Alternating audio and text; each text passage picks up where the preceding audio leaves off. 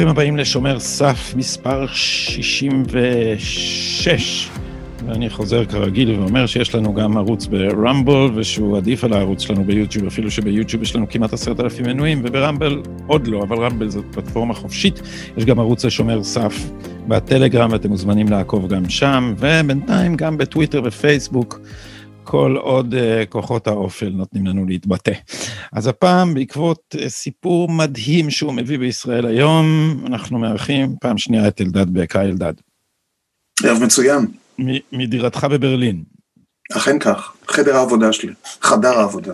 Uh, אתה כותב כמות מטורפת, זה, כמה שעות ביום אתה עובד? זה תלוי, תראה, עכשיו אני השלמתי uh, כתיבת uh, ספר uh, חדש, אני מקווה שיצא בקרוב. באיזה שפה? סליחה? באיזו שפה? בעברית, בעברית. אני כותב, ואני חושב שלי חשוב להסביר את גרמניה לציבור הדובר העברית, ולא לציבורים אחרים, כדי למנוע הרבה אי הבנות. אז הספר הוא על מה? הספר יעסוק, האמת, בנושא שדי קשור לנושא הכתבה שעליה אנחנו הולכים לדבר, וזה כל ההתפתחויות הפוליטיות בגרמניה בעשור האחרון. נושא אה, מהמם, מעניין, רגיש, מלא מוקשים. אה, אני אמביוולנטי לגבי הרבה מאוד אה, דברים שם, כיוון שאני כמוך מרגיש שהסקטנות הגדולות הן מהשמאל. ו... אבל כשמגיעים לגרמניה ולהתעסק עם הימין הגרמני, תמיד אה, רגיש. אבל בוא נתחיל מהטיפוס המדהים הזה. אני אראה את, ה, את הכתבה שלך על המסך. קרל הפקס, אמרת לי שמבטאים את שמו. אז האיש הוא אספן של אלפי עדויות מהרייך מה, אה, השלישי, הלך ודיבר עם, אה, עם אה, הנאצים שבנאצים. עם, ה, עם, עם הממש האידיאולוגים הכי גדולים. אני מבין שהוא דיבר איתם כמו עיתונאי סקרן ולא בנימה מוסרית. איך, איך זה, מה מניע אותו? האמת שאפילו הגיע לזה לא בתור עיתונאי, אלא אה, מתוך סקרנות אה, אישית אה, ורצון אה, להבין את אה, מה, מה בדיוק קרה בגרמניה אה, באותה תקופה. אנחנו יודעים שיש ארכיון אה, אה, של עדויות של אה, ניצולי שואה, ארכיון מאוד מאוד אה, חשוב, וכאן למעשה מדובר בארכיון שונה, כלומר הוא הלך בעיקר, בעיקר, אם כי לא רק, הוא גם דיבר עם mm-hmm. ניצולי שואה, כי היה חשוב לו לנסות ולהבין את כל התמונה של מה שקרה אז. קרל הפקס נולד ב-54 במערב גרמניה, אמ, למשפחה שהייתה, שגדלה לתוך ההוויה אה, הנאצית ובשנות אה, ה-60 הוא מתחיל אה, להתעניין בצורה מאוד ממוקדת בתקופה הזאת, בעיקר לנוכח העובדה שכל מי שהיה סביבו היה מאוד שמאלני, היה מאוד אופנתי באותה תקופה להיות שמאל, שמאל קיצוני, מרקסיסט, לניניסט, מה שזה לא יהיה. אמ, ואנחנו גם מדברים על התקופה של אה, מרד הסטודנטים. דני האדום, יש... כל ה... כל, טוב, כל, כל, השמאל הגרמני, אה, שכחתי איך קראו לתלמיד הזה, רוצ'קה של, של, אה, של מרקוזה, שממש עודדו אלימות, השמאל הגרמני היה, היה במיוחד אגרסיבי בשנות ה-60, כן. ולכאורה, רצה להתנתק ממעשי האבות, זה הרי הדור ש... מורד אה, בכל אלו שהיו אה, נאצים, בעיקר לנוכח עצם העובדה שבגרמניה המערבית בעיקר הרבה מאוד אה, נאצים שולבו במערכות השלטון השונות. גרמניה המערבית לא הייתה, לא עברה באמת תהליך של דה-נאציפיקציה כמו שטוענים, גם אתה רואה את המספרים של האנשים שהועמדו לדין, אנחנו מדברים על אלפים בודדים באותן שנים, כשמספר החברים במפלגה הנאצית, אמנם גרמניה הייתה מחולקת לשני חלקים, אבל מספר החברים היה קרוב לשמונה מיליון, באס-אס היו 800 אלף חברים, ומבין כל אלה העמידו בסך הכל לדין ששת אלפים קיבלו רובם עונשים מאוד מאוד, הייתי אומר, שלא הולמים בשום אופן שהוא את הפשעים שהם ביצעו, ואגב גם רובם שוחררו אה, אה, מתקופות המאסר אה, בצורה כזאת. אבל זאת הייתה החלטה מודעת של אדנאואר שאחרת, תראה זה דבר אחרי, אחרי התקופה הנאצית לחזור ולייצב את הספינה, אני מאוד לא מקנא בעם הגרמני איך אפשר אחר כך להסתדר עם הזוועות של עצמך. כן אבל זה עומד בסתירה מאוד מוחלטת למה שסיפרו לנו על גרמניה, איך היא נקטה את עצמה מעברה. היא בדיעבד לא כל כך נקטה את עצמה. הם, הם גם לא, לא הייתה התמודדות בכלל עם, עם הנושא של הפשעים.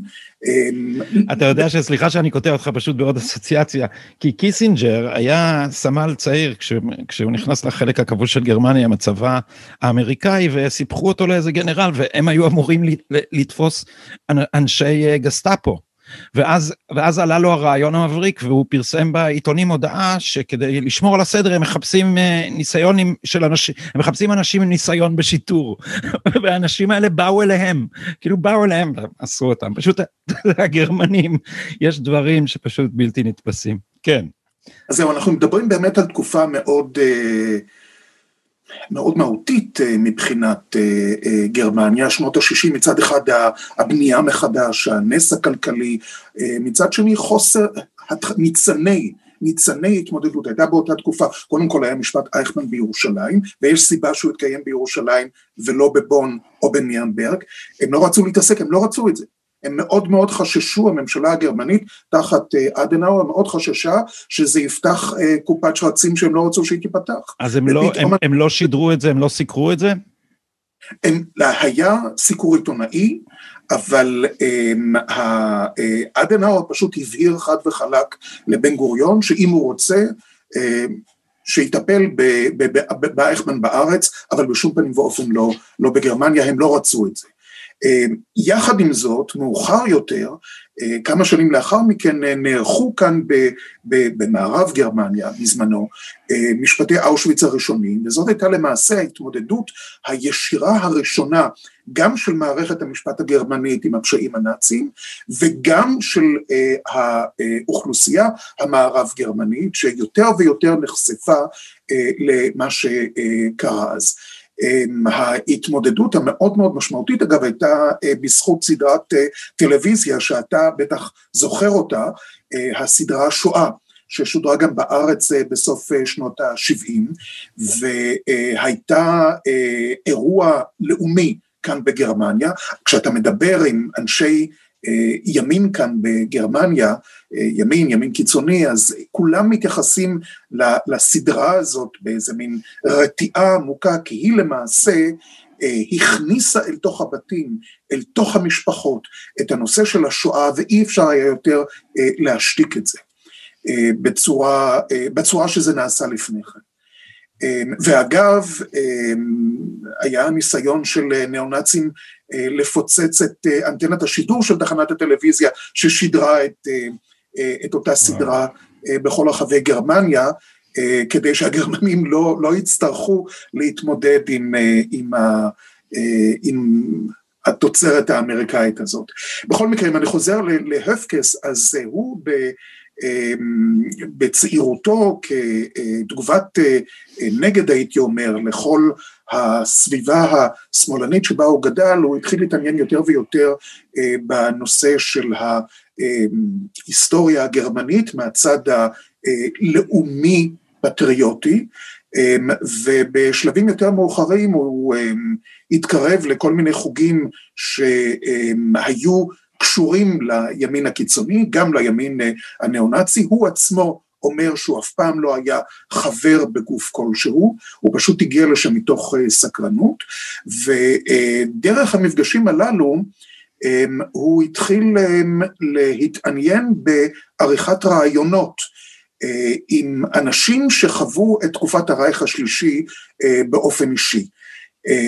וזה באמת, יש לו, יש לו כיום למעשה את ארכיון הרעיונות הפרטי הגדול ביותר עם אנשים מהתקופה ההיא, בעיקר נאצים אגב, לא רק בכירים, גם אנשים מאוד פשוטים, אנשים שהיו בסביבתו של היטלר, השרת האישי של היטלר, הטבחית האישית של היטלר,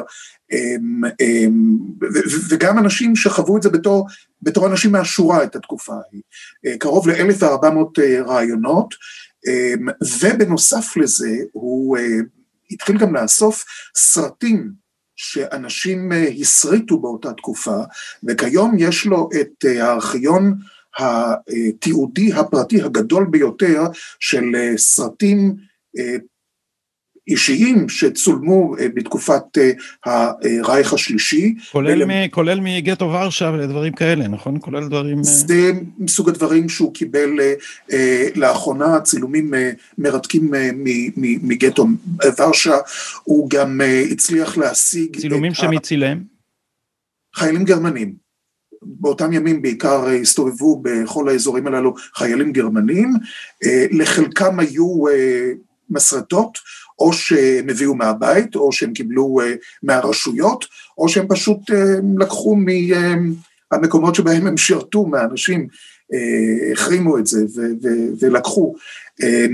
וחלקם, חלק מהסרטים בשחור לבן, יש לו סרטים, הרבה מאוד סרטים, גם בצבעים, ולמעשה רוב הסרטים התיעודיים שנעשים היום, לתקופה הנאצית, אני רואה עכשיו את הסדרה The Circle of Evil, על כל האנשים שהיו סביבו של היטלר, שאפשר לראות בנטפליקס, אז כשאתה רואה את התודות בסוף, אז השם שלו מופיע ראשון, בגלל הארכיון העצום שיש לו, וה... שהוא אגב מעמיד לרשות המחקר, יש לו שיתוף פעולה מאוד מאוד פורה עם מבחינת חילופי חומרים עם יד ושם ועם מוזיאון השואה בוושינגטון, ואחד הדברים המדהימים ביותר שיש בארכיון שלו זה למעשה סרט של אחת ההוצאות להורג ההמוניות שבוצעו בלטביה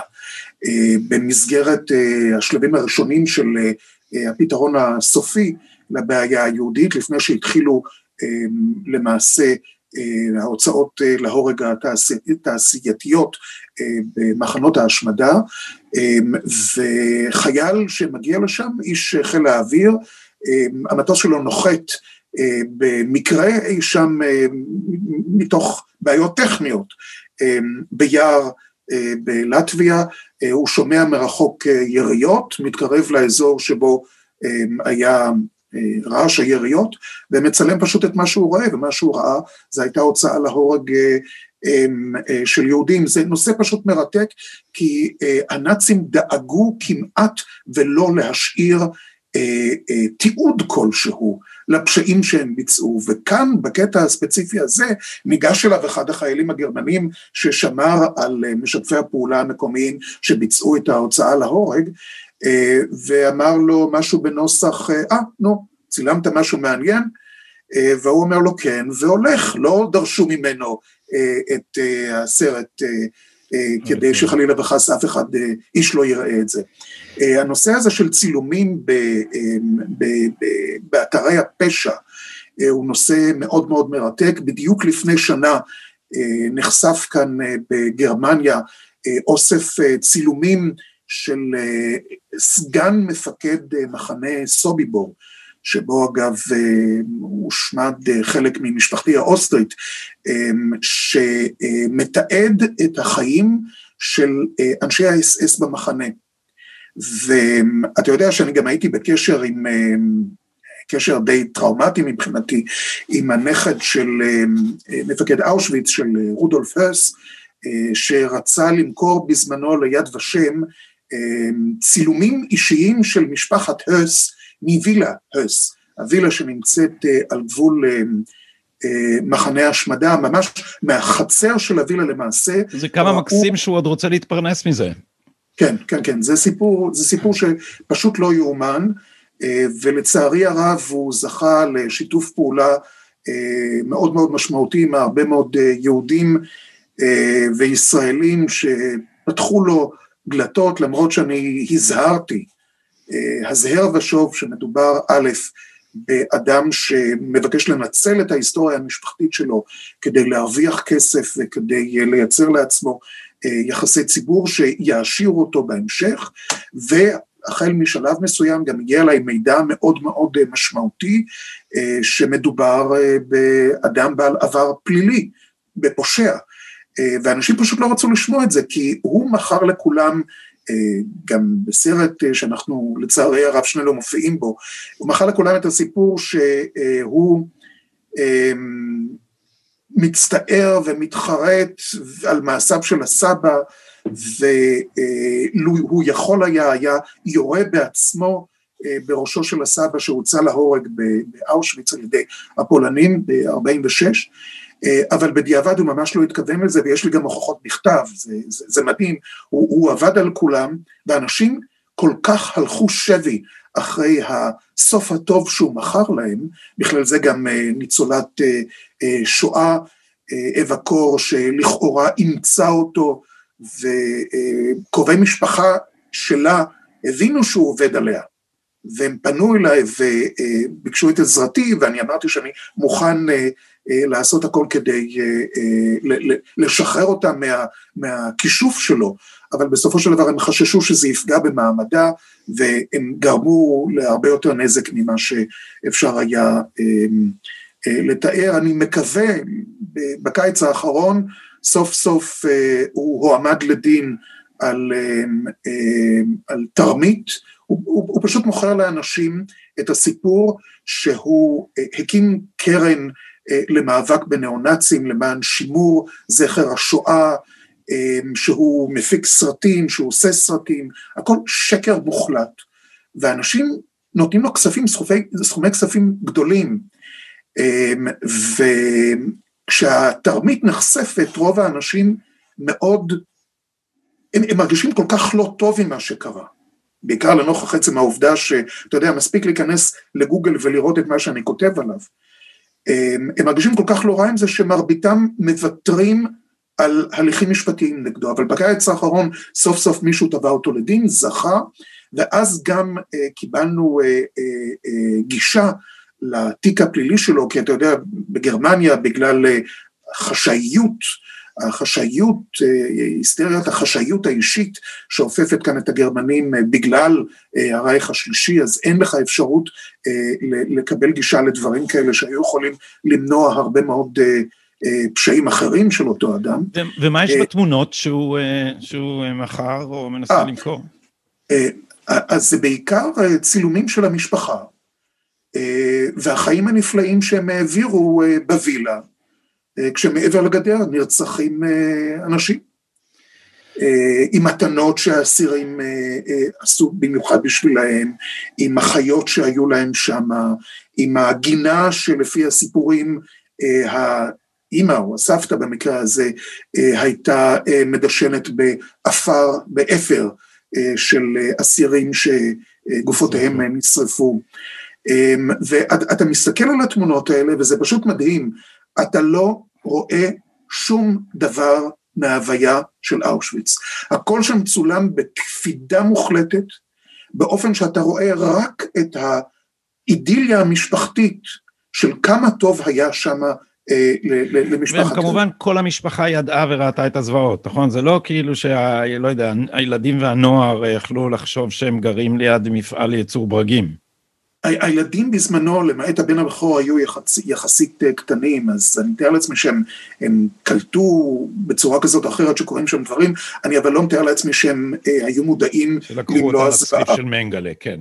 כן, אה, אבל כן. המבוגרים ללא ספק, אתה, אתה, אתה רואה את זה אגב, גם בצילומים מסוביבו, אה, שעוד פעם, מתעדים אך ורק את החיים הטובים שהיו לאנשי האס-אס, במקום האיום והנורא הזה. אני מזכיר לך שסוביבור היה מחנה שכמעט ולא היו ניצולים ממנו, האנשים פשוט הורדו מקרונות הרכבת ונשלחו ישירות לתאי הגזים, והגרמנים רצחו, ואחר כך הלכו לשתות ולנגן ולרכב על סוסים, והפער המטורף הזה בין המעשים הברבריים, הבלתי אנושיים, אה, החייתיים שהם ביצעו, לבין הוואי החיים הרגיל לחלוטין, המשועשע, צריך לחשוב על זה, אני חושב שזה, אגב, זאת אחת, ה, אחת השאלות שהעסיקו את, אה, את הפקס לפי אה, מה שאני מבין, זה לנסות לרדת לעומק של הדיאפזון הזה, הסתירה הזאת, איך אנשים היו מסוגלים לנהל חיים כל כך כפולים. ואני שאלתי אותו אם, אם, אם ברעיונות יש נאצים שמספרים, כי שוב זה לא היו רעיונות שהוא ביצע כעיתונאי, בדרך כלל הוא גם הבטיח לאנשים שרואיינו אה, שהרעיונות יפורסמו אך ורק לאחר מותם. אמ, וזאת אומרת שזאת כן הייתה אפשרות מבחינתם להיפתח ולספר ולהביע חרטה, אבל זה לא קורה, זה פשוט לא קורה. הם לא מספרים סיפורי אימים על פשעים שהם ביצעו, והם כמעט ולא מביעים אה, חרטה. היו כמה מקרים של אנשים שהשתתפו גם אה, בניסיון ההתנגשות בהיטלר ב-1944, בקיץ 1944, זה אנשים שעברו איזשהו תהליך אה, פנימי. שהביא אותם. רוב, רובם אנשים שחשבו שהיטלר הורס את גרמניה. ו... כן, בהחלט. בגלל שהוא נכשל, זה לא בגלל שהוא הצליח. זה לא אנשים, היו ביניהם אנשים אה, ש... כן עברו, אמ, הייתי אומר לזה, מהפך מוסרי. אמ, אני אה, לאחרונה ראיתי עדות של אה, אה, אחד מהם, שלא לא מהסס במשפטים, משפטי השדה, במרכאות, שבוצעו לאותם קושרים פשוט לא מהסס לעמוד מול השופט הנאצי, שמגדף אותו ומקלל אותו וצועק עליו, והקהל כמובן נגדו, ובקור רוח של מישהו שיודע שנותרו לו עוד מספר ימים לחיות, הוא פשוט מדבר על הפשעים שהוא ראה אה, בפולין נגד האוכלוסייה אה, האזרחית. ונותנים לו לגמור משפט, נותנים לו... לדבר, זה, זה, זה מישהו ש... משתיקים אותו, השתיקו אותו, השתיקו אותו, לא נתנו לו יותר מדי לפתוח את הפה, איך אתה מעז לדבר? פשעים! אתה יודע, בכל הפתוס הזה של המשפטים שבוצעו, אה, וזה זה, זה, זה מתוך הארכיון של אפקס? לא, את זה אני ראיתי אה, בהקשר של כתיבת הספר שעליו אני דיברתי בתחילת ה... אז, אז מיד נחזור אל הספר שלך, יש ספר אבל ש, של יוליוס שטרייכר, שמככב בכתבה שלך, אה, כן, שהוא ב... כתב בימיו האחרונים, מסר אותו לאלמנתו, והפקס נפגש עם אלמנתו וקיבל את זה ממנה, הוא ישב איתה ושתה איתה תה ועוגות והיא סיפרה לו, זה יוליוס שטרייכר זה... דר שטיומר. כן, זה, זה, זה התעמולן הארסי, זה, זה, זה הצד אה, של, ה, של הנאצים שהוא הכי אה, יצרי ווולגרי. אז זאת אה, אלמנתו. כאילו, אני אומר וולגרי, להבדיל, להבדיל מהשנאה האנטיספטית. הסדיזם הקר. שטרייכר זה... היה מגעיל, היה, הוא, הוא, הוא באמת היה בן אדם מגעיל, גם מבחינה פיזית וגם מבחינה אישית. אמ, והפקס, אה, מה שהוא עושה זה, הוא, הוא, הוא מדבר עם אנשים ואז חבר מביא חבר. וככה מישהו באחת השיחות אומר לו שאלמנתו של אה, אה, שטרייכר עדיין בחיים, רק שנייה, אנחנו חייבים לעשות הפסקה כי אין בעיה. בן זוגי את המוזיקה. חזרנו, כן. שטרייכר היה אדם מגעיל פיזית ומגעיל אה, נפשית, מגעיל מכל הבחינות, והרבקס, אה, אה, השיטה שלו הייתה זה שהוא דיבר עם אנשים, רכש את אמונם, עכשיו אסור לשכוח שמרבית הנאצים לא רצו מי יודע מה לדבר, או אנשים שהיו מעורבים, פשוט לא, העדיפו להמשיך את חייהם בשקט מבלי להיחשף בציבור. ולכן כדי לרכוש את אמונם, הוא היה צריך לבוא עם המלצות. ובאחת השיחות שלו, אה, עם אחד המרואיינים, הוא מספר לו שתראה, אשתו השנייה למעשה של שטרייכר, שהייתה מזכירתו, יותר צעירה ממנו, היא עדיין בחיים וגם שני הבנים בחיים,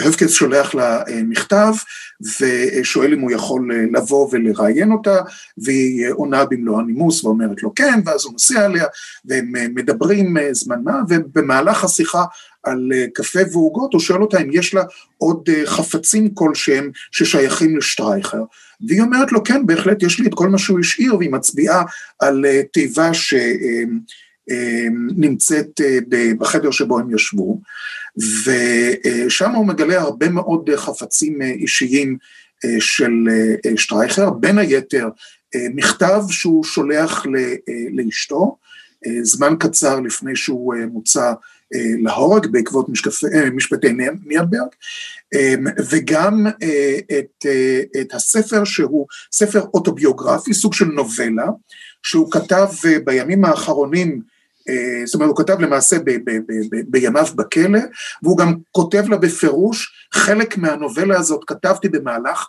משפט נירנברג. הוא הבריח את זה עמוד עמוד עם ה... הוא הבריח את זה עמוד עמוד מחוץ לבית, לבית הכלא. ו... והוא הוא, הוא אמר לה, תשמעי, אולי בעוד עשר, עשרים, שלושים שנה, אם יקרה איזשהו נס, תוכלי לפרסם את זה, וגם אז הוא אומר לה, תחת שם אחר. זאת אומרת, היה די ברור לו שאנשים לא, זה לא יהיה רב מכר.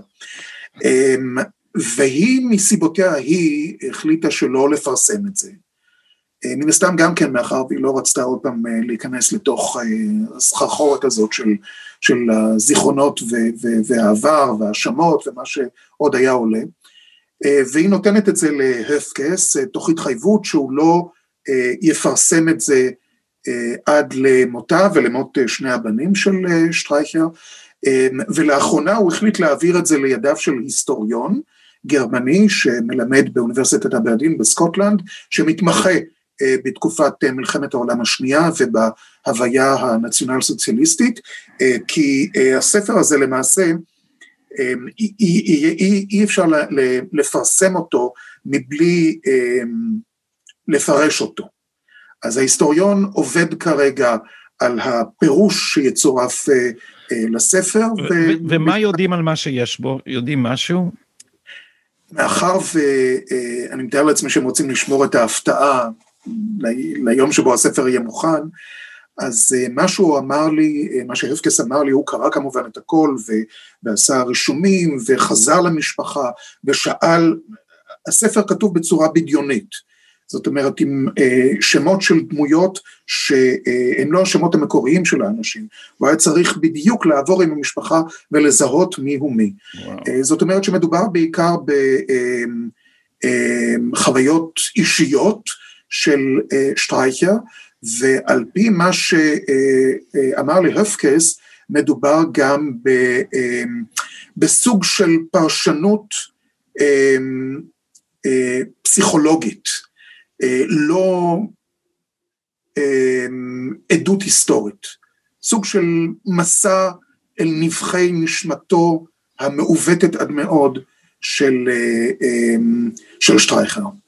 מרתק ומעניין מאוד לראות איך האנשים האלה ראו את עצמם, מפני שאנחנו, כשאנחנו, אתה יודע, אנחנו סופגים את הדברים האלה מגיל נורא נורא צעיר, אז אנחנו מתקשים אחר כך להגיע לרגע שבו צריך להבין שהנאצים בעיני עצמם עשו את הטוב, אתה יודע, אתה קורא את הדברים האלה מוועידת ואנזה, ואני לא זוכר באיזה גיל נתקלתי בזה, ואתה, והיה לי שוק מזה ש, שהם חשבו, שהם עושים את הטוב, ושאני לא זוכר מתי ראיתי שהסרט שעשו על הימלר בעודו בחייו נקרא, אם אני לא טועה, אני לא יודע את הגרמנית, האיש הכי אנושי, האיש הכל כך אנושי, משהו כזה. האיש ההגון. האיש ההגון, the decent man.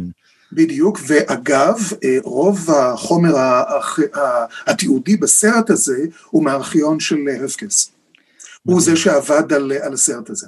אבל זה מדהים שכך, כלומר, שכך, כך הם ראו את עצמם, זאת אומרת, זה בנאלי, מדהים ובנאלי בעת ובעונה אחת, כמובן, אף אחד לא או מעטים, מעטות הדמויות ההיסטוריות שחושבות שהן עושות את הרע באופן סובייקטיבי. אני חושב שגם הם היו צריכים, הם היו צריכים לשחרר את עצמם מכל עכבה מוסרית כלשהי. אבל זאת הייתה אידיאולוגיה, אלדד, זאת, הנאציזם היה האידיאולוגיה של אכזריות. כן. זאת אומרת, זה ניסיון מודע להשתחרר מהמוסר הנוצרי על ידי זה שהאדם העליון הוא לא ממצמץ אל נוכח הסבל שהוא גורם, וכך הוא הופך לאדם עליון. אז, אז אני פרסמתי, ב, ב, ב, פרסמתי, צייצתי זה מושג יותר צנוע מפרסמתי, נכון? בטוויטר, את התפעלותי מהסיפור הזה, ואז מישהו צייץ בתגובה ככה, אתה רואה את זה עכשיו על המסך? זה היה עמוס כן. רובין, שכתב, גרמני טוב זה גרמני מת, לא ידרוך על עמד גרמניה, אני מבין את הסנטימנט, אבא שלי לא דרך, לא הסכים לדרוך בגרמניה ולא לקנות שום דבר. ואז אתה צייצת, בני מש... הוא, הוא כותב אין גרמנים טובים, ואתה כותב בני משפחה שלי ניצלו בתקופת השואה על ידי גרמנים טובים. אז זה, פה אנחנו מגיעים לסיפור, אבל אני רוצה שאתה תספר אותו. לא... אה, תשמע, לא זה... אה, כי הוא מדהים. קודם כל אני, אני, אני רוצה שיהיה דבר אחד ברור, אני מאוד מבין את אלה שעד היום לא רוצים אה, לדרוך על אדמת גרמניה, לא רוצים כל קשר עם גרמניה. אני חושב שהשירות שלי בגרמניה גם אה, מאוד אימתה אותי עם ההוויה הגרמנית בצורה שהגבירה את ההבנה כלפי כל אלה שלא רוצים שום קשר עם גרמניה. אני חושב שגם ההתמודדות עם הצביעות הגרמנית האיומה ונוראה ביחסים שלה עם, אה, עם ישראל, זה מסוג הדברים ש... ש, ש שגורמים לי ל... איך אני אומר את זה? שגורמים לי לעצבים. אמ, אבל אה, יחד עם זאת, אני חושב שמאוד חשוב להסתכל על כל התמונה אה, אה, בצורה באמת, על, על כל חמישים גווני האפור שלה. אמ, כי לבוא ולומר שכל הגרמנים צריכים למות בגלל הדברים שנעשו, זה אה, להתעלם מעצם העובדה שלמרות שרוב האוכלוסייה הגרמנית שיתפה פעולה בידיעה ומרצון עם הנאצים, בידיעה שגם הורגים את היהודים, זה, זה, מי, אמר את זה פרופסור פרידלנדר כשהייתי באוניברסיטה, מי שהקשיב לרדיו ברייך השלישי ידע מה קורה. לא נאמרו הכרזות דרמטיות. מי שקיבל דירה של יהודי, מי שקיבל שטיח של יהודי, מי שקיבל בגדים של יהודייה, מי שקיבל תכשיטים של יהודייה, ידע טוב מאוד שהיהודים האלה לא חוזרים יותר. ולכן הם הרשו לעצמם להשתתף בשוד העצום שבוצע. עכשיו, מעבר לזה, אתה גם יודע שהם קיבלו אה, דברים שהגיעו מהיהודים שהושמדו במחנות, הרי שלחו, זה, זה אחד הדברים הכי מחרידים, הכי מחרידים כשאתה מבקר באושוויץ, זה לשמוע מה עשו עם השערות, למה הם גילחו את השערות, הם מחזרו כל דבר אפשרי בגוף של היהודים כדי, הרי אה, בשומן האנושי הם השתמשו כדי להבעיר את המשרפות. זה היה מדהים, אנחנו היום מדברים על מחזור, מחזור, מחזור, כבר אז הגרמנים היו בטירוף של מחזור של הקורבנות שלהם בצורה כזאת שהכל, אה, בהכל, כמעט בהכל, יעשה אה, אה, אה, שימוש חוזר, אנחנו דיברנו מקודם על האפר של הקורבנות ששימש אה, לדישון, ו- זה פשוט no, מצב כן. מטורף, פשוט, ואין מצב, אין מצב, אתה יודע, אני, אולי זה בגלל קרבת אה, יום השואה הבינלאומי, אני צופה עכשיו בפעם השנייה בחיים שלי בסדרה אה, שהגיעה ארצה, סדרה גרמנית שהגיעה ארצה אולי בתגובה לשואה, לסדרה שואה, שנקראת היימט, מולדת. ואני זוכר שאני ראיתי אותה, אני הייתי חייל, זה היה לדעתי בשנת 84-85, הקרינו את זה במוזיאון תל אביב, אמ, קרוב ל-18-19 שעות של סדרה, שמספרת איך משפחה גרמנית פשוטה חוותה את כל התקופה של מ-1919, תום מלחמת העולם הראשונה, ועד ל-1945. ואתה פשוט רואה איך הם דווקא בחרו במשפחה כזאת, שלא ראתה ולא שמעה וכמעט שום דבר לא הגיע אליה, ואה כן היהודי יש לו למעלה בעיות והוא נעלם, זה פשוט תעמולה גרמנית במיטבה. ואת התעמולה הזאת הם מוכרים לעצמם והם מוכרים לנו, ויש עוד הרבה מאוד אנשים שמוכנים אה, אצלנו לצערי המאוד רב אה, לקנות את התעמולה הזאת. יחד עם זאת, יחד עם זאת, וכאן נכנס הסיפור המשפחתי שלי. אה, שני ענפים של המשפחה שלי, משפחת אבי, שהגיעו לגרמניה מאוסטריה במחצית הראשונה של המאה העשרים, שרדו את מלחמת העולם השנייה ואת השואה כיהודים למחצה, היו אמורים להיזרק למחנות, שרדו את, המחנה, את, את המלחמה ואת השואה בגרמניה. ואחת ה, אחת המשפחות הללו, המשפחה של בן דודו של סבי, גד בק, שהיה פעיל גיי מאוד מאוד מפורסם, אה, כאן בגרמניה וגם היה מאוד אה, פעיל נגד הימין הניאו-נאצי, אה, טיפוס מאוד מאוד צבעוני שגם כתב ספר על חייו. הוא, אחותו ואביו היהודי, שהיה יהודי מלא, ניצלו הודות לכך שהאם הלא יהודייה, יחד עם קרובי משפחה נוספים, לאחר שהאב ושני הילדים נעצרו על ידי הגרמנים ועמדו להישלח אה, אה, למחנות ההשמדה, למחנות הריכוז וההשמדה. אה, האימא וקרובי המשפחה שלה, אה, אחיות שלה בעיקר, אה, מגיעות להשתתף במה שנקרא מחאת הרוזנשטרסה.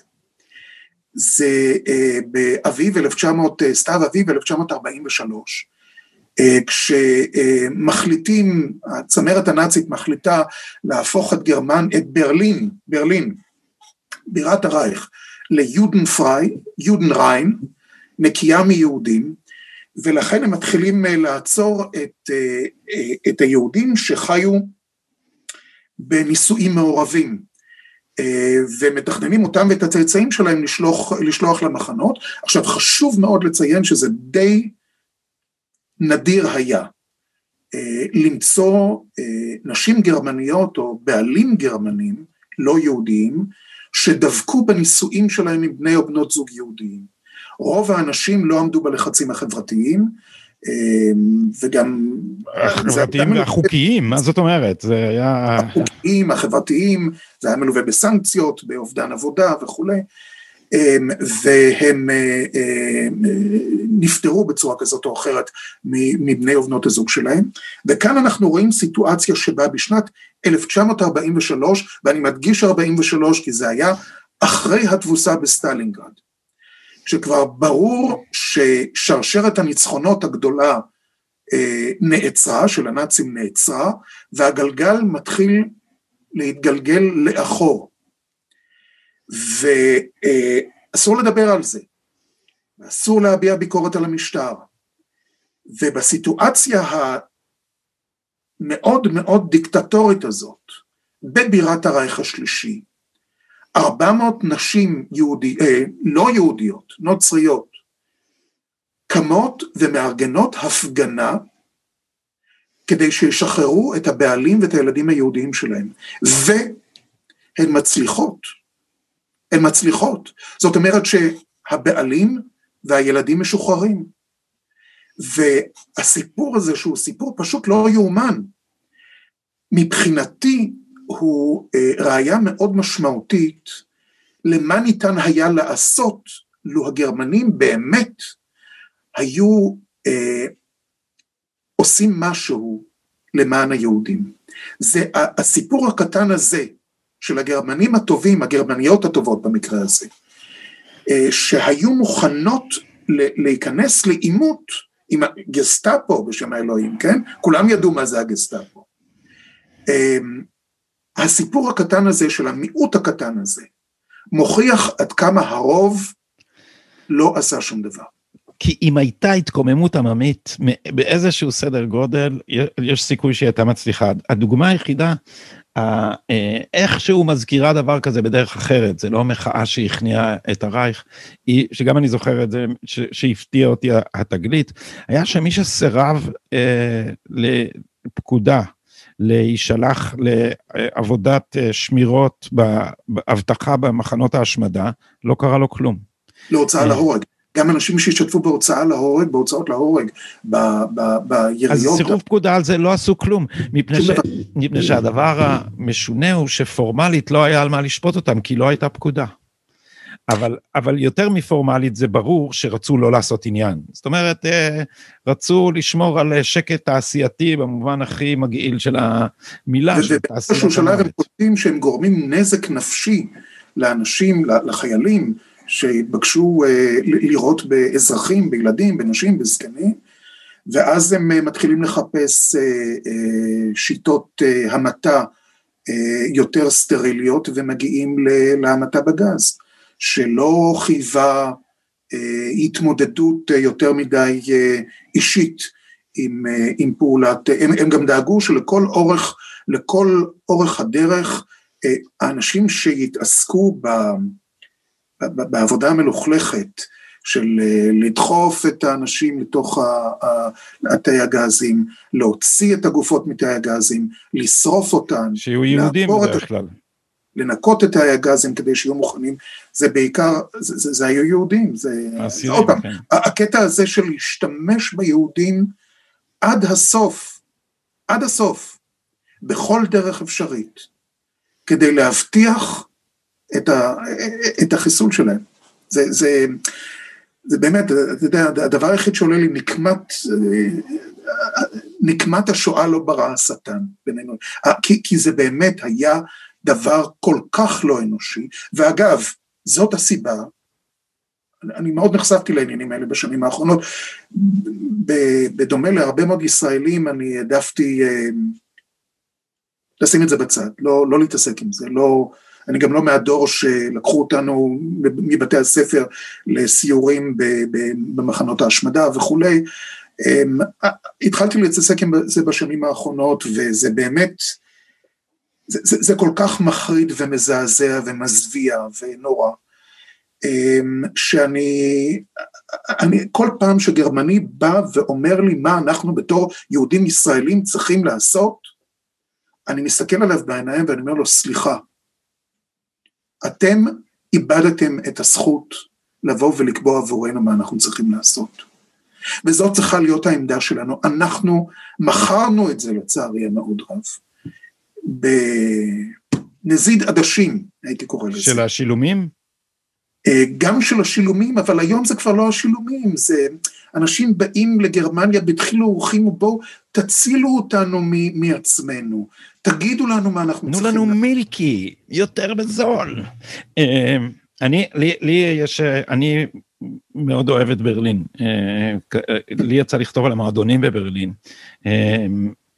מנקודת מבט אה, אחרת, וזה יצר נגיד אה, ויכוחים עם אבא שלי, אה, שלא לא מוכן לדרוך בגרמניה, אבל, אבל אני חייב לומר לך שאני גם מרגיש לא נוח בלפקוד את עוון האבות על בנים, זאת אומרת אנשים צעירים עכשיו בברלין, אני לא אגיד לך שזה לא תפקידי לנחם אותם, אבל אני, קודם כל אני לא מקנא בהם, אז זה שאתה עכשיו, לגלות שהסבא שלך היה קורבן, זה בכל זאת עדיף על לגלות שהסבא שלך היה אה, נאצי. אה, ו, ו, והדרך, והדרך היחידה, אני חושב, אי פעם לנרמל את הבעיה הגרמנית הבלתי נפתרת, אה, שאפשר להגדיר אותה במונחים פוליטיים, גרמניה גדולה מדי בשביל אירופה, היא, היא, היא לא... היא גדולה מדי, היא מרכזית מדי, היא חזקה מדי. מדי.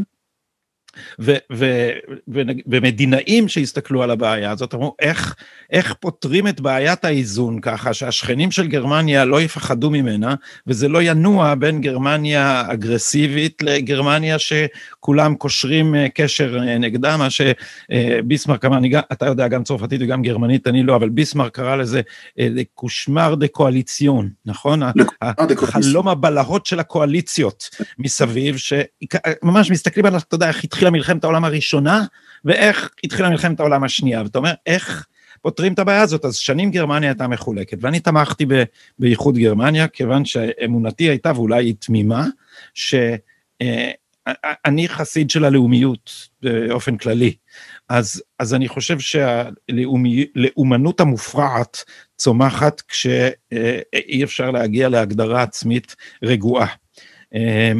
ואני אני חשבתי, ואולי טעיתי, שאיחוד גרמניה הוא הכרחי אם אנחנו לא רוצים שמשהו בסוף אה, עוד פעם יהיה איזה גידול פרא, שיעשה, יראה בזה את האנשלוס הבא, לאחד את גרמניה. אז תראה, אני, אני רוצה להדגיש אה, משהו שאני גם מדבר עליו בספר של גרמניה אחרת, התפיסה הזאת של גרמניה האחת, אה, היא תפיסה בסופו של דבר די חדשה.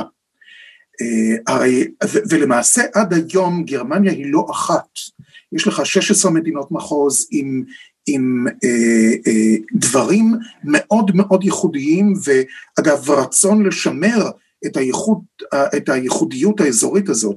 הרי בצפון... אבל אלדד, הטענה הזאת היא פוליטית, הטענה הזאת היא פוליטית ו, והיא לא נכונה באותה מידה על התרבות. זאת אומרת, במאה ה-19, נאומיו של פיכטל, האומה הגרמנית, התפיסה של הגרמנים שיש להם תרבות אה, משותפת ובעיקר שפה משותפת וייעוד משותף, היא, אה, היא, היא, היא הסתובבה לא רק בחוגים אינטלקטואליים, אלא גם בפולקלור, זאת אומרת, לא הפוטנציאל היה.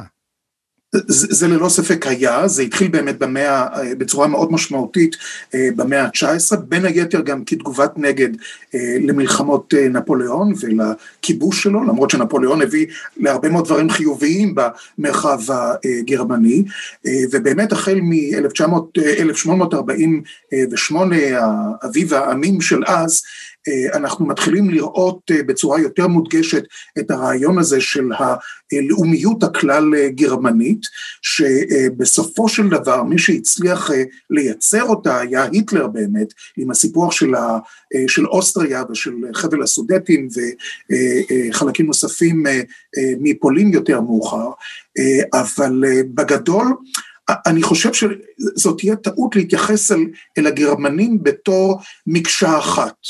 אה, יש, והם אגב בעצמם, אנחנו מתקרבים עוד מעט לבחירות בספטמבר, הולכות להיות בחירות כלליות, ועולה כמובן השאלה המאוד אה, דרמטית, אה, מי יחליף את מרקל, זהו, היא אמרה שהיא הולכת הביתה אחרי 16 שנים, ומי שנבחר על ידי המפלגה שלה להחליף אותה, הוא אדם שאין לו כריזמה שיכולה לייצר איזשהו איזון שימשוך שוב קולות ממפלגת האלטרנטיבה לגרמניה באופן שיעניק לימין רוב אה, מאוד מגובש, ולכן מדברים על זה שאולי אה, אחד ממנהיגי המפלגה השמרנית, המפלגה הנוצרית אה, אה, סוציאלית בבוואריה, שהוא אגב אה, הפך להיות לאחד האנשים ה... אה, אחד המנהלים הטובים ביותר של משבר הקורונה בגרמניה, הרבה יותר טוב ממרקל, ראש ממשלת אה, בוואריה, מרקוס אה, זדר, הוא זה שיהיה המועמד של השמרנים לבחירות, למשרד הקנצלר בבחירות הקרובות. אבל בוואריה זאת בוואריה. אני פשוט לא רואה מישהו מבוואריה מצליח לנצח בבחירות כלל גרמניות, כי הם קתולים, הם הרבה יותר שמרנים, הם הרבה יותר אה, מרכז אירופים מהצפונים שמגישים בה הרבה יותר אה, מצד אחד סלאבים, מצד אחד אה, סקנדינבים. היו שתי פעמים אה, בתולדות גרמניה המודרנית שנציגים של בוואריה ניסו להיבחר לתפקיד הקאנצלר והם לא הצליחו להשיג רוב, הם כמעט נבחרו אבל לא היה להם רוב ואני מאוד מאוד חושש שזה מה שהולך לקרות זה רק מדגיש לך את, ה, את, ה, את הבדלנות האזורית בין, בין הדרום בין לצפון. בין חלקים, חלקים של גרמניה, כן. זה, אה, זה, זה מדהים, זה מדהים. זה, זה אגב הופך את גרמניה לדעתי להרבה יותר מעניינת. מה שמוביל אותנו לסיום אה, לנושא של הספר שלך ו, אה, ול, ול, ולשאלת אלטרנטיבה לגרמניה, אה, אה, ש, שצריכה מאוד לעניין ישראלים ו- ואת ישראל. אז אתה יודע, קודם כל, שאלה ראשונה, כמה נאצים? מה באמת ניאו-נאצי שם בקצה, כי אנחנו מכירים, זה בעיקר אני ואתה, שאנחנו, זה הטקטיקות של השמאל, היא לקרוא לכל מי שימין, לכל מה שלאומי, פשיזם, נאציזם, והנה, לטראמפ ולכל המפלגות הפופוליסטיות, ובכלל, לכל מי שימין. אבל אלטרנטיבה לגרמניה, זה באמת חיה מורכבת, אז what is what? תראה, זה ללא ספק אה, אה, תופעה מאוד אה, מרתקת ומאוד מורכבת, והניסיון להטביע עליה חותמת של ימין ניאו-נאצי, עם כל זה שיש בה זרמים שמייצגים את הניאו-נאציזם, וזרמים פשיסטים אוטוריטריים, אבל הם למיטב הבנתי והכרתי אה, לא מייצגים עדיין את הרוב ויש אה, אה, ניסיון מאוד מאוד ברור של הנהגת המפלגה להיפטר מהאנשים האלה. ורק בקיץ האחרון הם סילקו מהמפלגה את אחד האנשים הבכירים ביותר, זה שנחשב למנהיג פוטנציאלי אה, של המפלגה בעתיד, אה, גלביץ שעומד בראש המפלגה, שעמד בראש המפלגה אה, במדינת המחוז ברנדנבורג,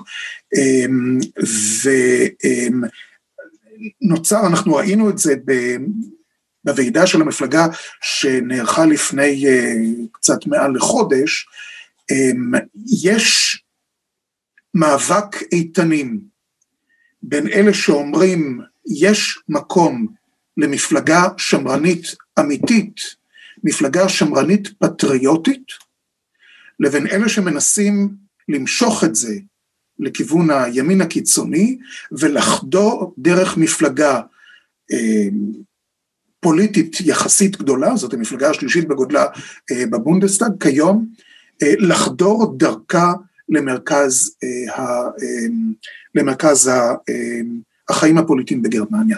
זה אני, מעבר... אני, אני, אני צופה מאוד מרחוק ואני לא דובר גרמנית ואני אני, אני לא עוקב מספיק, אבל אני, אני אנסה לנסח משהו בצורה מאוד מאוד גסה, תגיד לי כמה, כמה האזימות שלי רחוק מהמציאות. יש אנשים בגרמניה שאומרים לעצמם, תפסיקו להגיד, תפסיקו בגלל רגשות האשמה לאפשר הגירה בלתי מוגבלת לפה, כי היא רק תגרום נזק. אז, אז הם בעצם מתקוממים נגד הרעיון שכל מי שינסה לומר שיש בעיה עם ההגירה, יסתמו לו את הפה עם הנאצי. אז כך צמח ימין שרוצה לא להתבייש באג'נדה שלו, אני, זה, זה מדויק?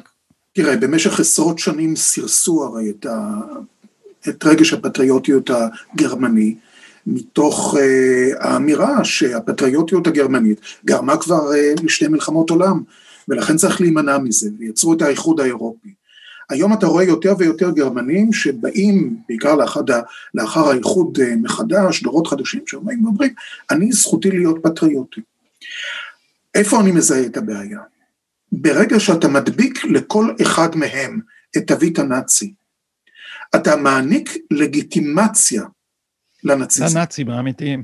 זה, אני, זה, זה חשוב נורא, כי אני זוכר איש שאני לא מסכים איתו עכשיו כמעט בכלום, אריך פרום, אריך פרום, אה, אה, דיוויד פרום, אה, שהיה כותב נאומים של ג'ורג' W. בוש, והוא כתב באטלנטיק מאמר פעם, הוא אמר, אם אתם תגידו לכל מי שמנסה להגן על הגבולות שהוא פשיסט, הציבור בסוף יצביע לפשיסטים כדי שיגנו על הגבולות. בדיוק. זה מה שעושים. בדיוק, ומה ש, שנעשה עכשיו, זו למעשה הענקת לגיטימציה לשוליים הקיצוניים של הנאציזם. על ידי זה שמכנים נאצים את כל הפטריוטים, כן. אז, אז אז אני הייתי בהפגנות שבהם אני שמעתי, היי נאצי, מה נשמע? ואנשים אמרו את זה מתוך בדיחות הדעת, לא בגלל שהם היו נאצים, אלא בגלל שכל הסביבה מתייחסת אליהם נאצים. וברגע שזה הופך לבדיחה, זה הופך למשהו לגיטימי. אז אתה השתתפת, הלכת לסקר אה, הפגנות של אלטרנטיבה? מהעבודה שלי כמובן, זה חלק מהעבודה שלי, ואני אה, מסתובב ב... בקרב האנשים האלה, אני נפגש איתם, אני מדבר איתם, לי אין בעיה. זה אומנם אה, אני מוצג כאדם בעל עמדות קיצוניות, רק בגלל שאני עושה... ידי, על ידי שגריר ישראל בחוצפה שלא תתואר, שקרה לך, מה הוא קרא לך? זה ג'רם, איך קוראים לו? ג'רמי סחרוף? זה... משהו כזה. אביו של, של הבחור משוברים שתיקה, ארגון כן, הדמוניזציה. אבל אני חושב, תראה, אני, התפקיד שלנו זה להיות קשורים לשטח, לדווח על מה שקורה שם, ולראות, תראה, הרבה מאוד אנשים שהצביעו או שהצטרפו לאלטרנטיבה, זה אנשים שמרקל אכזבה אותם. מרקל לקחה את המפלגה השמרנית למרכז שמאלה. ב-2015, וב-2015, אתה יודע, זה דבר שהגיע גם למי שלא דובר גרמנית, זה מה שהיא אמרה, בגלל העבר שלנו, אנחנו לא יכולים לסגור את הגבולות בפני אה, שטף אה, פליטים, זה הוליד את הברקסיט בצד אחד, זה המפלגה שלה כבר לא ימין, ובעצם זה יהיה מדויק לומר שזה זה הניע את הצמיחה של אלטרנטיבה לגרמניה, או שזה לא נכון בזמן? לא, האלטרנטיבה לגרמניה התחילה עם אה, משבר היורו, אה, שכבר אז הם ביטאו אה, חוסר שביעות רצון מכך שגרמניה מממנת את כל העמים הדרומיים העצלים של אירופה, נמאס להם פשוט לשלם עבור האחרים, בגלל פשעים שבוצעו בין... אבל זה נכון, זה גם, זה גם האיחוד אירופה גם שומר על, על, על המטבע של, על, על העוצמה של הייצור הגרמני, שלא אה, אה, לא, לא תסבול מ... פיחות או התייקרות של המטבע. יש גם יתרונות לתעשייה הגרמנית בזה שהיא שרויה בתוך, בתוך איחוד אירופה. אבל... זה חד משמעי כלכלית, אני לא... בוא, בוא נאמר זאת כך, שהאדם הפשוט לא בהכרח אה, מתמצא בכל אה, רזי הכלכלה, והם פשוט אה, לא רצו לשלם יותר, הם, הם אמרו, למה אנחנו צריכים לשלם מיסים עבור כלכלה יוונית שמבוססת על, על כלכלה שחורה, אנשים שלא מצהירים כמה כסף הם מקבלים, והגרמנים יודעים כי הם נוסעים הרי לעשות את החופשות שלהם ביוון, אז הם נמצאים במלונות שהם לא מקבלים שם קבלות, והם הולכים למסעדה שלא מקבלים שם אה, אה, קבלות, ואף אחד לא משלם מיסים, ואז נוצר שם אה, גירעון עצום בתקציב, ומי מכסה את הגירעון הזה? הגרמנים. אז הם משלמים כפול. כי היוונים אחר כך מצביעים לסוציאליסטים. והקומוניסטים במקרה הזה, כן. כן. כן, לא, תשמע, זה ללא ספק, אה, זה, זה, זה, ואז משבר הפליטים, ועכשיו משבר הקורונה, שאף אחד מאיתנו לא יודע מה, מה קורה. זה, העשור האחרון היה באמת, גם מבחינתה של גרמניה, וגם מבחינתה של אירופה, אה, מבחן מאוד מאוד משמעותי, ואם אתה מסתכל רק על הפריזמה של איך אירופה מתנהגת, אה, במשבר הקורונה אתה רואה שזה פשוט איחוד שלא מתפקד, וטוב עשו הבריטים, אומרים לא מעט, אה, שהצילו את נפשם מהדבר הזה, מהמפלצת הביורוקרטית הזאת, שלא מסוגלת, אה, שלא מסוגלת לרכוש, זה הרי היה כאן אבסורד, הם, הם לא הסכימו לרכוש מפייזר האמריקנית חיסונים, למרות שפייזר עבדה בשיתוף פעולה עם חברה גרמנית ביונטק, והם הימרו על חברה צרפתית, האיחוד האירופי אני מתכוון, הימר על חברה צרפתית שעדיין מפתחת את החיסון. שם הם הזמינו את החיסונים, ולכן יש מחסור עצום. ועכשיו... היו צריכים לתת את זה לבייר, הם, יש להם ניסיון מוכח בייצור כימיקלים אפקטיביים. ועכשיו נוצר ה-Backlash, כי אתה שומע, אתר של תחנת הטלוויזיה הציבורית ARD העלה לפני יומיים אה, כתבה שבו הוא אומר לאירופאים אין מספיק אה, אה, חיסונים כי החיסונים האירופיים הולכים לישראל ואני לא צריך לספר לך יותר מדי לאן הדברים האלה מוליכים. כן, אז הספר שלך... אני לא רוצה לדבר על הספר. אה, באמת? לדבר עליו כשהוא יצא. הבנתי, אז אנחנו נעשה שיחה מיוחדת על הספר הזה, אז שאלה אחרונה על אלטרנטיבה לגרמניה, כי אה, אתה כמוני וכמו רבים אה, מהקרובים לנו בהשקפות, אה, רואים את הסכנה בעיקר משמאל ואת האנטישמיות הגואה משמאל. ואז הדבר הזה מביא מצב שבו אתה שואל את עצמך עד כמה אנחנו צריכים, והאם זה אפשרי לחבור למפלגות ימין, או לשאוף לבריתות עם מפלגות אה, ימין באירופה, אז אתה יודע, יש לי שיחות עם, עם אירופאים, עם, עם, אם אתה אומר אפילו בזהירות למישהו שבא מצרפת, שאולי אה, אה, מרין לפן אה, מספיק מתונה בשביל שאפשר יהיה אה, לשתף פעולה, אנשים אה, נחרדים, ואני מניח שבגרמניה זה עוד יותר גרוע. אבל השאלה היא, האם מנקודת מבט של האינטרסים אה, קרים, יש לישראל מה לחפש ב... ב אה, לפחות בריתות אה, פרגמטיות עם חלקים מהימין הגרמני. אני, אני חושב בהקשר הזה שאנחנו צריכים קצת, מבלי לשכוח את ההיסטוריה, תוך שינון ההיסטוריה ולימוד ההיסטוריה, אחת הבעיות הגדולות שלנו בארץ זה שאנחנו דורות של בורים גדלים, אה, שלא יודעים שום דבר.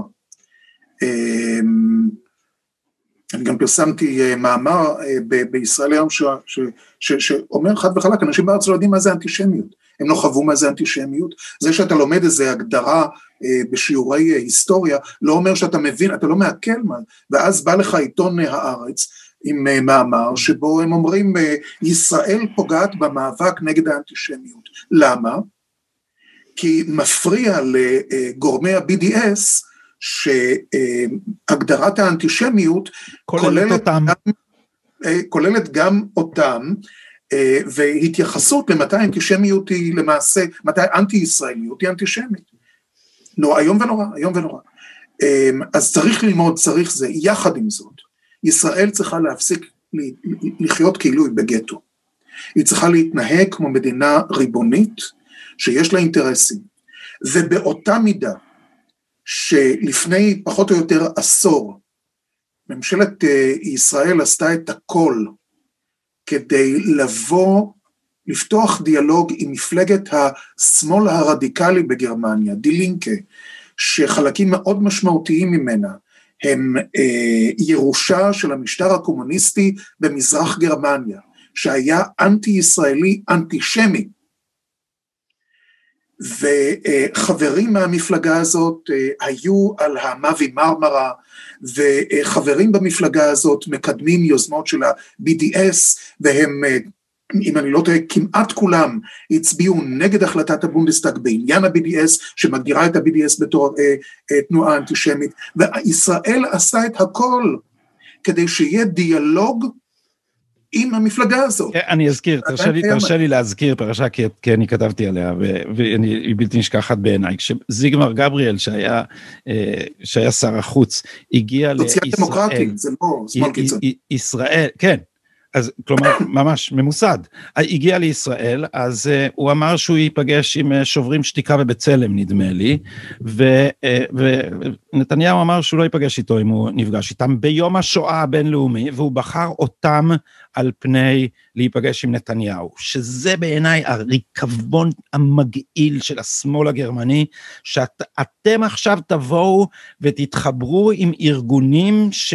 מפיצים עלילות דם כדי להגיד, אתה ביום השואה, אתה תגיד לנו שאנחנו נאצים. זה היה הסאבטקסט של הדבר הזה. אז, אז האם דברים כאלה יש גם באלטרנטיבה לגרמניה? זאת אומרת, בעיניי, זה נשמע אולי מוזר, אבל זה מגעיל פי אלף מאשר הימין הגרמני המתון לפחות. אגב, גם בימין הגרמני המתון, יש לצערי המאוד רב אה, הרבה מאוד תופעות שאנחנו מעדיפים לעצום אה, עיניים מולן אה, של חוסר חיבה למדינת ישראל ולצערי המאוד רב הקרן הפוליטית שקרובה למפלגה הנוצרית דמוקרטית, קרן אדנאואר בארץ, כן. בזמן האחרון עסוקה בפעילויות שאני בכלל לא מבין, אני חושב שאת כל הקרנות הפוליטיות הגרמניות אה, צריך לזמן לשיחה, ראש הממשלה, שר החוץ, מי שזה לא יהיה, אחרי הבחירות הבאות, ולומר להם חד וחלק, חברים, אתם רוצים לפעול לקידום היחסים בין ישראל וגרמניה, בשמחה. יש הרבה מה לעשות, העבר עוד לא מאחורינו. מאידך, אם אתם רוצים ללמד אותנו מה זו דמוקרטיה, אם אתם רוצים אה, ללמד אותנו מה זה שלום ואחוות עמים, אם אתם רוצים להגיד לנו מה לעשות, אין לכם מקום אצלנו. כן. זה כן. דברים שצריכים להיאמר. הגיע ש- ולא רק לגרמנים דרך אגב, לא רק לגרמנים, גם לקרנות שמממנות אבל פה פעילות הם אלה אנטישמית. שמזרימים הכי הרבה כסף ארצה, ואתה מוצא אותם בכל מקום. בעיתונות, באומנות, בקולנוע. מפני שתגיד, מה יותר מפתה לגרמני בשביל לנקות את מצפונו, מלהגיד בסוף, אה, בסוף זה אתם הנאצים, אני למדתי מה זה נאציזם, עכשיו אני אסביר לכם, כי אתם נהייתם הנאצים החדשים. אה, אמר לי חבר גרמני שבגרמניה תמיד משחקים במשחק find the new Nazi, ו- ומפתה מאוד להגיד שהיהודים הם נאצים, אני לא רוצה להגיד שזה מה שהם, שהם מובילים את זה עד למסקנה הקיצונית, זה כמעט מצדיק את זה שהרגו יהודים, כי הם נאצים, אם הם נאצים, אולי מגיע להם. זה- זה התנועה- הזה- כן, זה ממש, זה, זה, זה, זה, זה לך אגב מטורף. 40 אחוז מהגרמנים, לפי הרבה מאוד אה, מחקרים, שאומרים היום חד וחלק, ורובם צעירים, שמה כן. שעושה לפלסטינים זה מה שהגרמנים, הנאצים עשו ליהודים. כן. 40 אחוז, לא פחות ולא יותר. ותודה לארגוני הדמוניזציה הישראלים שמאפשרים את, ה, את הדבר הזה להם. ולניאו-נאצים, ולניאו-נאצים שמפיצים אחר כך את הדברים האלה בשמחה וששון. אז מה היחסה של, של אלטרנטיבה לישראל? זה, זה דבר מאוד מורכב, יח, אני חייב לציין, אני חייב לציין, שמאז שהאלטרנטיבה נכנסה אה, לבונדסטאג לפני אה, אה, קרוב לארבע שנים, הנושא הישראלי מעולם לא היה כל כך נוכח בדיוני הבונדסטאג. תראה, הם אלה שלמעשה באמצעות עמדות פרו, הם חשפו את הצביעות של הממסד הגרמני כלפי ישראל. באמצעות העלאת הצעות לסדר היום, אם זה בנושא של ה-BDS, אם זה בנושא של איסור החיזבאללה, אם זה בעניין הכרה בירושלים, אם זה בעניין אה, אה, ההצבעות של גרמניה באו"ם, הם כל הזמן הראו לממסד הגרמני, סליחה, אתם באים ואומרים שאנחנו נאצים? תסתכלו בבקשה מה שאתם עושים. ובמידה לא מועטה, החלטת ה-BDS שהתקבלה כאן, ש... רוקנה כבר מתוכן על ידי הממסד הגרמני, לא הייתה מתקבלת לולי המפלגה הזאת, מפלגת האלטרנטיבה, העלתה הצעה מצידה, שהייתה אגב הרבה יותר קיצונית, הם דרשו לאסור את פעילות ה-BDS. לא, בסוף, בסוף אסרו רק את המימון הפדרלי או משהו כזה. זה, זה קריאה, זה קריאה להימנע ממימון וכולי, שבסופו של דבר, ממש לאחרונה, בעקבות איזו עצומה של כל מיני אה, אה, אנשי תרבות שממומנים על ידי ממשלת גרמניה, אה, אה, קיבלנו הבהרה מטעם הבונדסאג שלמעשה מדובר בהחלטה לא מחייבת, ולכן ריקה מתוך. הנושא של החיזבאללה, הממשלת גרמניה קיבלה את ההחלטה לאסור פעילות של החיזבאללה רק אחרי שהאלטרנטיבה לגרמניה העלתה הצעה בנושא הזה. כן, אבל זה בא, חייבים להגיד, זה, זה, זה בא לפחות חלקית בעזרת הדיפלומטיה, ערוץ 2 של הערוץ האזרחי של הדיפלומטיה במרכז אבא אבן בבינתחומי, והשגריר לא, לא, לא, לא, רון פרסום, שעשה את הסרט הזה, נכון? הסרט בגרמנית. הם היו מעורבים, הם היו מעורבים, אבל לעשות סרטים בין לעשות סרט, קודם כל, מי שמאוד מאוד תרם לזה. היה השגריר האמריקני כאן בברלין, ריצ'רד גרנל, שבאיזה שלב פשוט התייאש מהגרמנים ועבר חזרה לוושינגטון, אבל התרומה שלו בנושאים האלה הייתה מאוד הוא מאוד... איש מדהים, הוא איש מדהים. הוא איש מדהים, ואני מקווה שעוד אנחנו, אנחנו, הוא חבר אמיתי, הוא חבר אמיתי שלנו. אני מקווה שאנחנו נשמע עליו עוד בעתיד. כן, אפשר לעקוב אחריו בטוויטר, הוא נותן בראש. והם יצרו כאן פרובוקציות, האלטרנטיבה יצרה כאן פעם אחר פעם פרובוקציה, ואני מסתכל על זה מהצד ואני אומר, סליחה, מה משרת אותי? אני יושב ברעיון עם אחת מבחירות המפלגה, ואני שואל אותה, אני מזכיר לך שגרמניה היא מדינה שאחרי מלחמה שאותה היא הפסידה ב-45, קלטה 12 מיליון פליטים. 12 מיליון פליטים, גרמנים. ואתה לא מוצא אותם, גרמנים כמובן, אתה לא מוצא אותם במחנות פליטים היום. הפלסטינים, הערבים, הפסידו ב-48 מלחמה, ועד היום, לא רק שהמספרים שלהם גדלו, כי המעמד של הפליטות עובר באופן גנטי מדור לדור, הם עדיין חיים במחנות. אז שאלתי אותה מה, מה, מה, מה היא אומרת על המצב הזה, והיה קטע מאוד מוזר, היא אמרה לי, תשמע, סליחה, תעצור את הרעיון, תפסיק להקליט אותי. הייתי בטוח שעליתי על משהו, על איזשהו, מה שנקרא פרונקל. ואז היא אומרת לי, על מה אתה מדבר? היא, היא לא ידעה כלום, היא פשוט לא ידעה כלום. וזה אגב, אגב, אה, כישלון הסברתי מוחלט שלנו, שאני מאוד מקווה שהספר של אה, אה, ידידינו וילף ושוורץ, War of Return, יצא עכשיו בגרמנית, נכון? יצליח לתקן כאן את, את השיח. איזה ספר. ואז מיוזמתה, קודם כל כי היא, היא אספה חומר, פנתה לממשלה הגרמנית, ובפעם הראשונה נחשף בפנינו גודל הסיוע הגרמני לאונר"א, שצמח מ-2005 שלושה מיליון, לשנה שעברה זה עמד על 100, קרוב ל-170 מיליון יורו. הם נכנסו במקום האמריקאים בחוצפתם, זאת אומרת כשדונלד טראמפ משך הם הגדילו את הסיוע. לפני שהאמריקאים עזבו, כן. גרמניה העניקה כמויות כסף עצומות. עכשיו לתת כסף לאונר"א מבלי לדרוש לעשות רפורמה מהותית באונר"א בצורה מוחלטת כך שזה תהיה סוכנות צעד עזרה לפלסטינים מבלי לפתח את הפנטזיה הזאת של זכות השיבה וללמד שנאת יהודים ושנאת ישראל וכולי, עצם העובדה שגרמניה מממנת את זה בלי תנאי, מה, מה, גורמת לי לשאול סביב יום השואה הבינלאומי, מה הגרמנים למדו מהעבר. וואו, and on this pessimistic note, uh, אני רוצה להודות לך לא רק על זמנך, אלא גם א', על עבודתך העיתונאית, כמעט אף אחד לא מכסה את אירופה בצורה סבירה בעיתונות הישראלית, אבל גם, uh, גם uh, your advocacy, גם הדברים האלה שהם, uh, שהם מעבר ל, ל, לדיווח עיתונאי, שאתה כסוג של שגריר שלנו. אז, uh, אז uh, אני חושב שמגיע לך טובה לא- מכולנו. מה? לא, השגריר לא חושב ככה, אבל בוא אני אגיד, את דעתי האישית, אתה שגריר יותר מוצלח ממנו בהקשר הזה.